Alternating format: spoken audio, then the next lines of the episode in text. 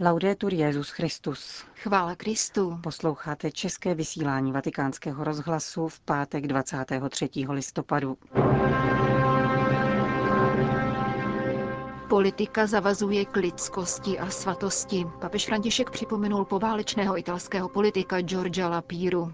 Každý sedmý křesťan je pronásledován pro víru, vyplývá z raportu papežské nadace Pomoc trpící církvy. Pákistánská křesťanka Aisha Bibi nadále čeká na nabídku azylu. To jsou hlavní zprávy našeho dnešního pořadu, kterým provázejí Jana Gruberová a Johana Bronková. Zprávy vatikánského rozhlasu. Vatikán.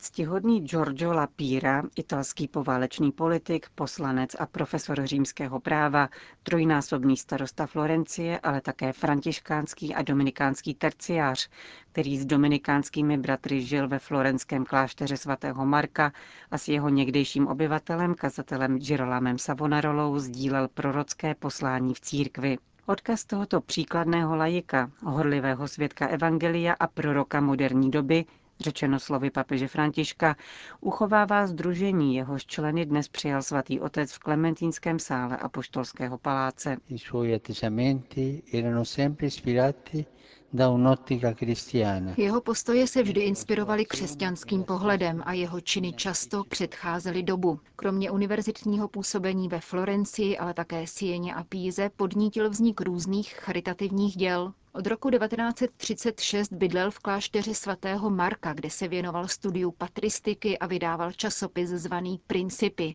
v němž nechyběla kritika fašismu. Před režimní policií se pak uchýlil do Vatikánu, kde pobýval jako host substituta státního sekretariátu Monsignora Montiniho, který k němu choval značnou úctu. Monsignor Montini,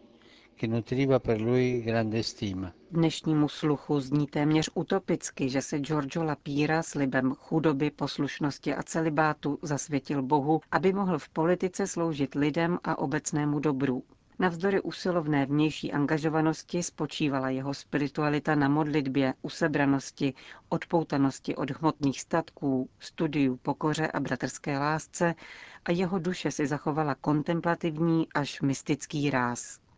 Byl přesvědčen, že hnací silou dějin je modlitba, což ho přivedlo k nepřetržitému písemnému kontaktu s klauzurními komunitami poválečné době se podílel na sepsání ústavy nově vznikající italské republiky, avšak největší službu obecnému blahu prokázal v 50. letech jako florenský starosta, kdy v souladu s katolickou sociální naukou dbal na nejslabší vrstvy obyvatelstva. Pracoval také na rozsáhlém programu sociálního smíru a mezinárodního míru tím, že organizoval mezinárodní konference za mír a křesťanskou civilizaci a energicky vystupoval proti jaderné válce. Z téhož důvodu vykonal v srpnu roku 1959 cestu do Moskvy a v roce 1965 svolal do Florencie sympózium o míru ve Větnamu. Poté se osobně odebral do Hanoje, kde se setkal s Ho Chi Minem a Pham Van Dongem. Recandosi poi personalmente ad Hanoi, dove poté incontrare Ho Chi Minh. Papež vyzval členy asociace Giorgio Lapira, aby pečovali o duchovní a ideové dědictví tohoto božího služebníka, který vždy jednal za bezvýhradné věrnosti církvy. Jeho příklad je vzácný zejména pro zaměstnance veřejného sektoru, kteří jsou povoláni k bdělosti v případě o něch negativních situací, jež svatý Jan Pavel II. nazval strukturami hříchu a které odporují uskutečňování obecného dobra v úctě k člověku. Tomuto pokušení se snadno podléhá, pokud se vyhledává výlučně vlastní či skupinový prospěch na úkor všeobecného zájmu, jestliže klientelismus převáží nad spravedlností a když přílišné přilnutí k moci fakticky brání generační obměně a nástupu nových sil. Politika zavazuje k lidskosti a svatosti, říkával Giorgio Lapira. Pro lajky, kteří jsou podle učení druhého vatikánského koncilu povoláni, aby zdokonalovali řád častných věcí křesťanským duchem, se tudíž politické působení stává náročnou cestou služby a odpovědnosti.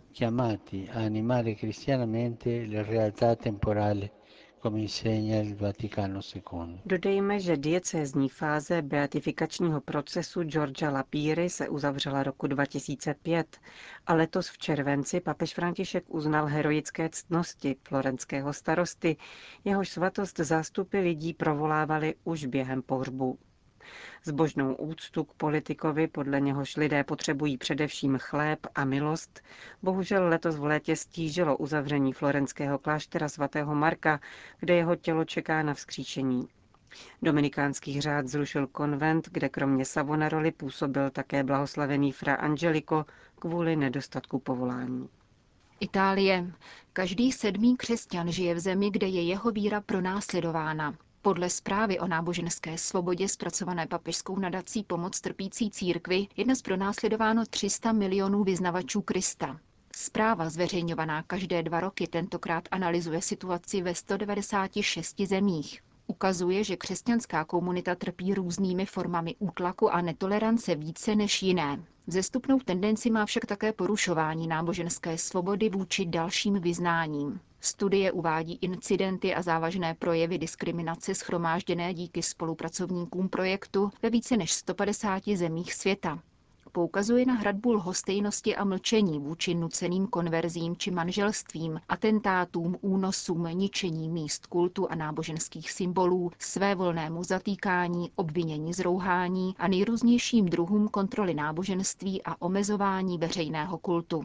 Papežská nadace Pomoc trpící církvy vypočítává 38 zemí, v nichž dochází k těžkému či extrémnímu porušování náboženské svobody. Z toho 21 označuje přímo za místa pro následování křesťanů. Podle očekávání mezi ně patří Pákistán, Saudská Arábie nebo Severní Korea. Na seznamu však figuruje také Čína, Indie, Palestína, Sýrie nebo Irák. Zemí, kde jsou křesťané diskriminováni, vypočítává raport celkem 17. Poprvé mezi ně bylo započteno Rusko nebo Kyrgyzstán. 61% světové populace žije podle raportu v zemích, kde náboženská svoboda není respektována. V 17 ze zmíněných 38 států se situace za poslední dva roky zhoršila, zatímco v dalších, jako je Severní Korea, Saudská Arábie, Nigérie, Afghánistán a Eritrea, zůstala beze změn, neboť, jak uvádí papežská nadace, je tak špatná, že nemůže být horší. Přesto raport přináší také zmínky o náznacích pozitivního vývoje. Významně se snížilo násilí páchané islamistickou skupinou Al-Shabaab v Tanzánii a v Keni, které v minulém raportu spadaly do kategorie zemí pro následujících křesťany, zatímco v letech 2016 až 18 byly zařazeny mezi neklasifikované. Úspěch vojenských kampaní proti tzv. islámskému státu a dalším extremistickým skupinám však jistým způsobem zakryl šíření dalších militantních islamistických skupin v Africe, na Blízkém východě a v Ázii. Islámský fundamentalismus je přítomen ve 22 zemích, v nich žije celkem miliarda 337 milionů lidí. Raport nadace Pomoc trpící církvy upozorňuje také na to, že v zemích jako Indie, Čína, Pákistán nebo Barma jde nárůst náboženského pronásledování ruku v ruce se sílícími ultranacionalistickými tendencemi. Zpráva poukazuje zejména na případ Indie, kde jsou na vzestupu případy násilností namířených proti náboženským menšinám. Stále častěji zde dochází k identifikaci federálního státu výlučně s hinduismem a nárůstu nacionalismu, který považuje náboženské menšiny za ohrožení pro jednotu země. Mezi státy nepřátelské vůči všem náboženstvím, zavádějícím restrikce silně omezující svobodu náboženských projevů, poukazuje raport na Čínu, kde v posledních dvou letech přijala vláda nová opatření proti konfesním skupinám odolávajícím domíniu komunistické strany. V muslimských státech posiluje pronásledování prohlubující se konflikt mezi sunity a šíty. Pomoc trpící církvi kritizuje také postoj západních zemí, které lhostejně přihlížejí pro následování křesťanů ve světě. Pozornost médií se zaměřuje téměř výlučně na boj s tzv. islámským státem a podceňuje rozvoj islamismu v dalších regionech Afriky, Blízkého východu a Ázie. Zpráva si všímá také nárůstu antisemitismu v Evropě, který je často spojen s růstem militantního islámu. Připomíná, že ve Francii, kde je židovská komunita největší v Evropě a má zhruba 500 tisíc členů, byl dokumentován rekordní počet antisemitských útoků a projevů násilí proti židovským kulturním a náboženským institucím. V minulých dvou letech došlo také k vlně teroristických útoků na západě, zejména v Evropě. Nadace Pomoc trpící církvi rovněž podotýká, že většina západních vlád neposkytla nutnou a naléhavou pomoc menšinovým konfesním skupinám, zejména těm uprchlíkům, kteří se chtějí vrátit domů do zemí, z nichž byli nuceni uprchnout. Pákistán. Tři týdny po ohlášení rozsudku nejvyššího soudu, který zprostil Eishu Bibi viny, zůstává tato žena nadále v Pákistánu a žije v obavách o život svůj i své rodiny. Objevily se informace o tom, že islamisté vyhlásili hon na rodinu této statečné křesťanky. Prohledávají dům od domu a porovnávají jejich obyvatele s fotografiemi blízkých této rouhačky, rozeslanými na telefony fundamentalistů. Zprávu rozšířil John Pontifex z britského úřadu papežské nadace pomoc trpící církvy, která je v kontaktu s rodinou Eši Bibi. V poslední době museli opakovaně měnit místo pobytu, aby nebyli chyceni. Dcery Ejše Bibi se odvažují ven pouze za soumraku a zakrývají si tváře, uvedl John Pontifex. Jak dodává, rodina žije ve strachu a uvědomuje si, že pokud se jí nepodaří vyjet za hranice, čeká ji strašná budoucnost. Mezitím právník pákistánské křesťanky, který v obavách o život utekl z Pákistánu do Evropy, na tiskové konferenci ve Frankfurtu uvedl, že ve skutečnosti žádná západní vláda dosud otevřeně a jednoznačně nedeklarovala připravenost přijmout Eishu Bibi a její rodinu. Doufám, že se jim západní svět skutečně pokouší pomoci, uvedl Saif ul Maluk, Dodal také, že při rozhovoru s Ejšou Bibi na téma opuštění země, který vedli ještě ve vězení, prohlásila, že rozhodnutí o tom, kam vyjet, ponechá na lidech, kteří ji podporují, protože až do chvíle zatčení nikdy neopustila svou vesnici. Myslím si, že každá země, která zajistí její rodině bezpečný a důstojný život, je pro ní akceptovatelná, zdůraznil právník Ejši Bibi. Bangui. Dramatické události ve Středoafrické republice neberou konce. Islámští povstalci obsadili katedrálu v Alindao a v místním biskupství zřídili svůj generální štáb. Civilisté, kterým se podařilo vyváznout při pátečním masakru, se skrývají v okolní buši. V městečku zůstal místní biskup a tři kněží, kteří spolu s kardinálem Diendonen za Palaingou pokoušejí vyjednávat příměří a bezpečný návrat obyvatel. Na toto další dějství krvavé tragédie reagujeme ještě vytrvalejší modlitbou za mír a smíření, říká vatikánskému rozhlasu polský misijní biskup Miroslav Gucva. Pracuje v této africké zemi už přes čtvrt století. V reakci na tragické události minulého týdne mluví o zarážejícím mlčení ze strany místní vlády a mezinárodního společenství. No więc e, nie było przedtem żadnego ataku ze strony Antibalaka. Nešlo o žádnou odvetnou akci, jak mnozí tvrdí, ale o promyšlený a zorganizovaný útok na tábor vysídlenců. Zahynulo více než 40 lidí, včetně dvou kněží. Jeden člověk byl upálen. Katedrála, biskupství a farnost byly zničeny. Povstalci z této skupiny následně obsadili biskupství a zřídili si v něm generální štáb.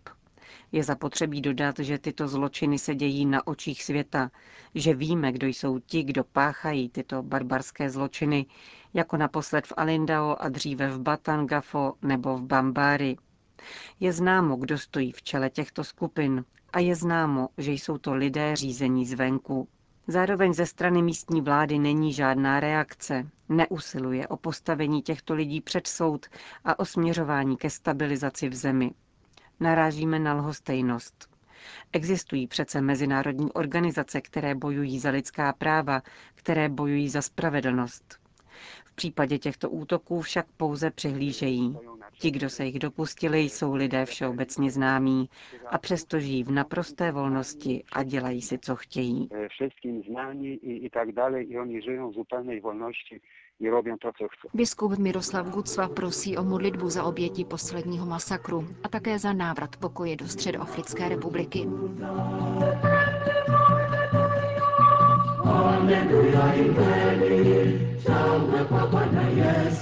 Končíme české vysílání vatikánského rozhlasu. Chvála Kristu. Laudetur Jezus Christus. Yesu. chemchem ya uzima